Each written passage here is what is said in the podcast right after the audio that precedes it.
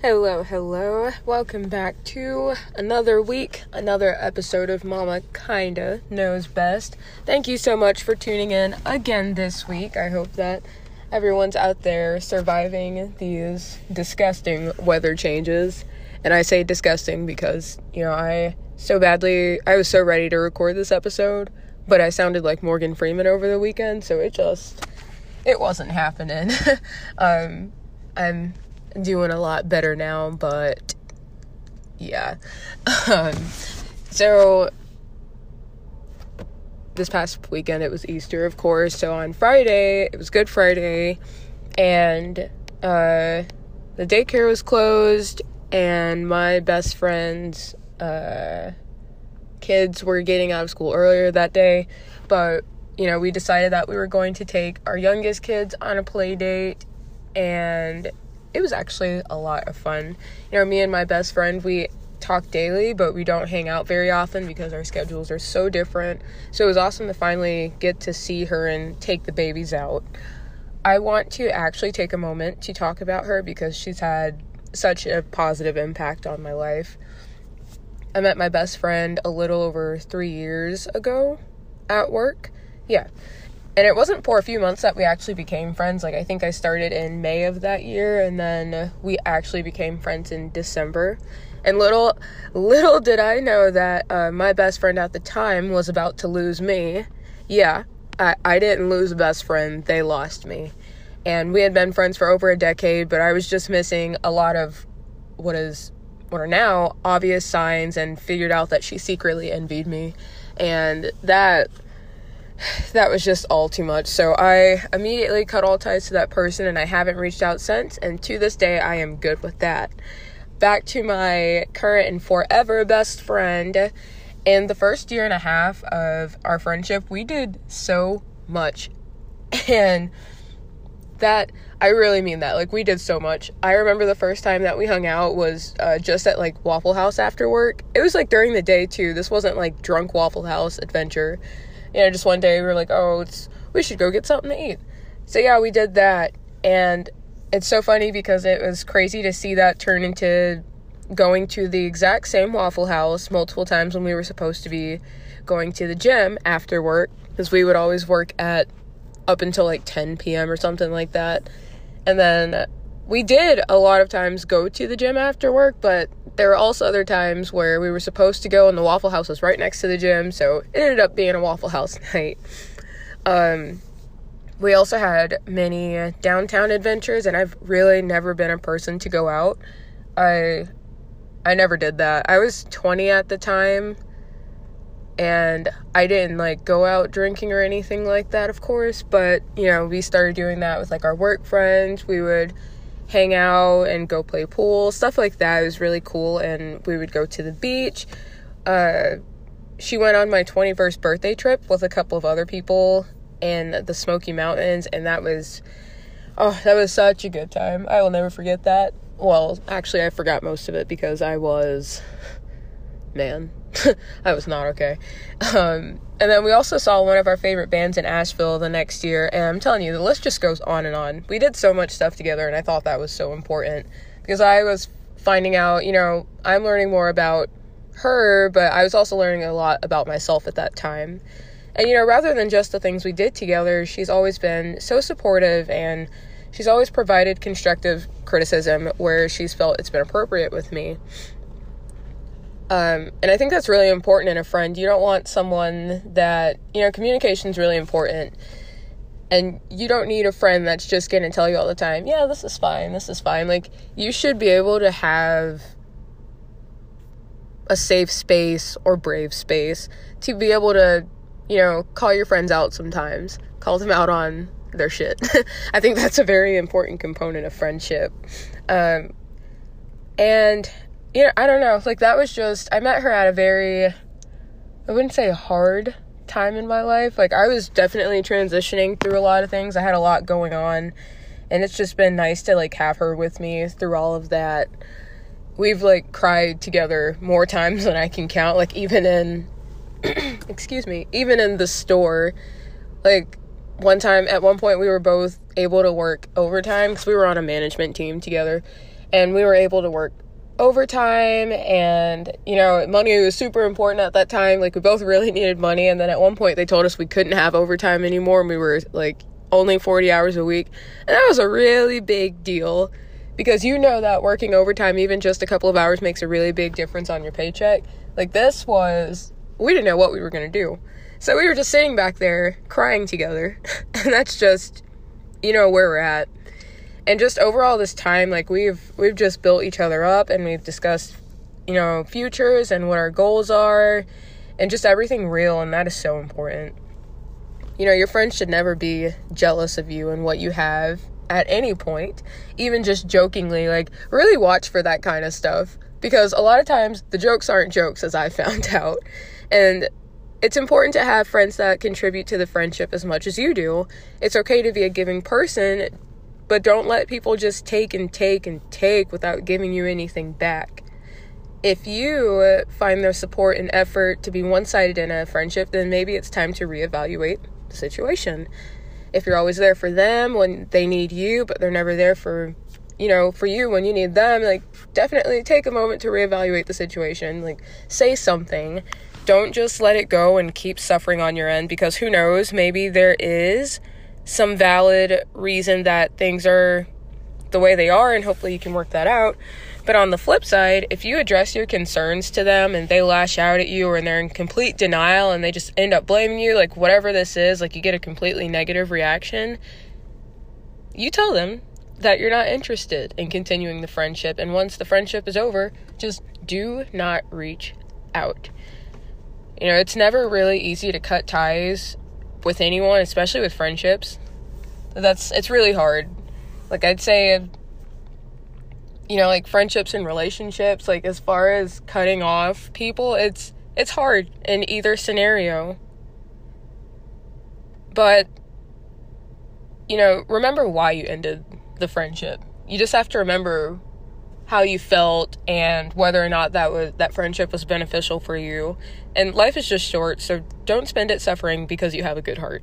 But also be the friend that you want. Reach out and be supportive. Like you have to be able to give whatever it is that you want back. And I know it may sound odd, but that's something that we should all teach our kids. We need to promote healthy relationships, and that isn't just romantic, that's also friendships, and I feel like that can start early on if you were a kid that didn't share when you were younger, you are probably now the toxic one-sided friend that take take you know, I don't know, I just maybe that's not 100% true, but there's definitely some kind of connection there. And so uh, this past Friday, we went to the aquarium, and on the second floor, they have a little play area for babies and toddlers. I guess once COVID came and did its thing. Like they took away a lot of the stuff that you could climb up on because there were like turtles and stuff that the kids can climb on. They took that away, so it's just a really big carpeted space. And there's still some like little uh, sensory things on the wall. But there's also this uh, steering wheel for a ship that makes noise. So you know, ideally the kids stand at the steering wheel and they can turn it. And it's like they're driving a boat. So uh, I would say for 15 to 20 minutes on and off, like just both of our kids went at it. And it's a very loose item, so having two kids on it at the same time is not very ideal when one of them can't stand. That would be my son. Um, and you know, not not just like, you know, not stand, but can't stand unsupported for very long. He needs to like hold on to something for now. And my son is nine months, so he just wants to touch everything and doesn't quite understand taking turns yet. So from time to time, I would just pull him away from the wheel and have him do something else so my friend's daughter could have her turn. And she's, uh, mm, she's about eight months older than him. So it was really interesting to see her level of understanding just regarding that situation right there. You know, she would see him on the wheel, and for the most part, she would hesitate to touch it like she you know like sometimes she would still like touch it while he's on it but you know for the most part she just kind of hung back while he was holding on to it. So while maybe she doesn't understand 100% what the purpose of that was her comprehension a year from now even 6 months from now will be so much different. She's really going to understand soon from just little interactions like that and i think that's why it's really important for us to promote those kind of friendships or just like traits. Like, just, you can't have, especially with kids, like, oh, I've worked in childcare before. Um, I've like volunteered with kids, like, so much, like, a lot in my life. And demanding kids that don't know how to share, it's really, really difficult. And, you know, sometimes it's, it's kids that are just only kids and they they only have well i mean i guess it's just them. They don't have their like siblings or anything. But at the same time that's why play dates and stuff like that are really important because they're learning how to interact with other kids. They they need that. They need to be able to play with other people. And you know i just i don't know. Kids just realize un- i mean they understand things a lot sooner than we realize that they do. And I remember at the age of uh, eight months, I was told that my son would start paying attention to behaviors more. So it's very important for me to be a role model for him. Like he's so impressionable. I well, one of his favorite things to do for some reason is to and it's uh it's actually one of those I think it's a gross motor skill. I can't remember if it was fine or gross, but it one of the things is like being able to hold a small item or toy in each hand. And so he does that definitely like, you know, with Easter, like we had those little plastic eggs. So I let him play with those and he had a ball. Like he would just hold them to one in each hand and just like slap them together. Just like clapping kind of, but just clacking the toys together. And that's just one of the things that he does. So it's funny, I'll, you know, I kind of do those things with him. I try to stay on track with what he's supposed to be able to do developmentally at that age. And so like the other night I had a, a book in my hand and he was he was just crawling away from me and he was trying to get up on something that he shouldn't. And I had a book in my hand and I was like, "Hey, look." And he looked and he was interested because I had a book in my hand. That's cool. But then I grabbed that second book and I just started clapping the books together. And he just stopped what he was doing and he crawled so fast over to me. And then he takes the books.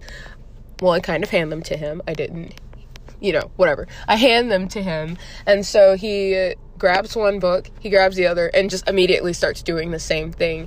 So he's able to mimic the things that I do, and that's kind of scary. That's kind of scary. And that's why they say that you need to pay attention to what how you are around your kids and how you're acting because I didn't know at 8 months of age that's where that started. That's actually pretty crazy if you think about it, but that's just the way that kids are. So like I said, babies in daycare, well both kids are. So that means that they get to interact with kids around their ages daily. Um, baby's best friend at daycare is actually three days younger than him. You know, it's so funny because I'll always go in there and, and I'll hear that they're partners in crime or they just stayed up from a nap together or something like that.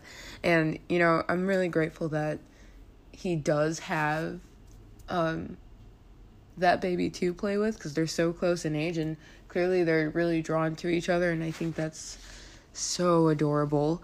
And, you know what? Like, that's a great experience that he gets to interact with kids his age, but it doesn't even stop there.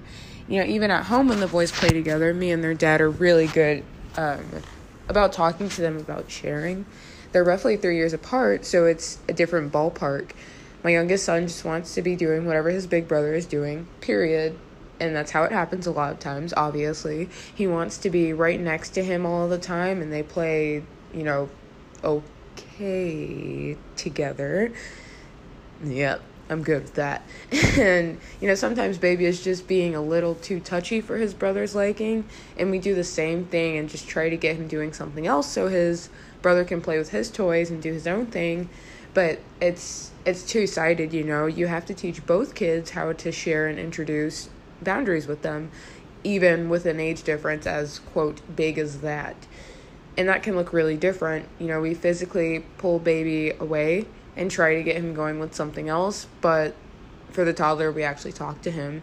We talk to both of them, but clearly our toddler will comprehend our words better. You know, we use real words. We, I, you know, I do baby talk more. You know what? No, no, no. His dad definitely does it a lot. His dad does it, but um, you know, we do value like actually using real words with him and still, you know, not talking to him like you know he's not going to understand for a while but we still talk to him. Like we say the same things to them. So for instance and this is mainly with a toddler one of the things we say is you know your brother's playing with that first. Can you give it back to him if he takes something from him? Of course or even giving him a choice in a different scenario to avoid any conflict like you know before they even start playing together asking him things like what can your little brother play with? And then he'll usually give him a toy that he can play with. And a lot of times they are toys that were bought for him, but our baby isn't always interested in his toys because, again, he just wants to do what his brother's doing. Baby has more of like the toys that make noises and they're really colorful and just bulky baby toys, you know. But his brother has things like, you know, little dinosaurs and cars and things like that, and baby's really interested in that. So he'll give him like one of the little cars or something like that, and that it works. It keeps him preoccupied. And I think that, well, my hope is that this is something that will start to come to him naturally. Um, and you know, I know that he kind of understands the concept now that, you know, if you share, if you just go ahead and give your brother something to play with, then you can just, you can play independently and he won't really try to get at whatever you have. So, you know, now instead of us having to ask him, I think that, and he's really smart, like, I think that he's going to get into the habit of just giving him something because he's going to be able, he's going to know that he can play by himself. And, you know, it's definitely going to take some time for that to kick in. So, you know, we're not going to rush it. We're just going to keep enforcing it, stay consistent with that. And I feel that my partner and I are very consistent in creating boundaries for the kids, especially when they play together, you know, just in general, but also when they play together, we stay consistent. And it will definitely, like I said, take some time in repeating ourselves for it to stick, but I'm confident as, you know, they get older, they'll retain this information and be able to practice the same behaviors in school and when playing with friends. So, that's my spiel on that. Fingers crossed. I have very high hopes and I'm very confident that our kids are going to do great. So, um, today was definitely a shorter episode, but as always, I want to thank you for tuning in. Remember that I am on Instagram, Anchor, and Spotify as Mama Kinda Knows Best. I hope you have an outstanding week, and we will meet again next week.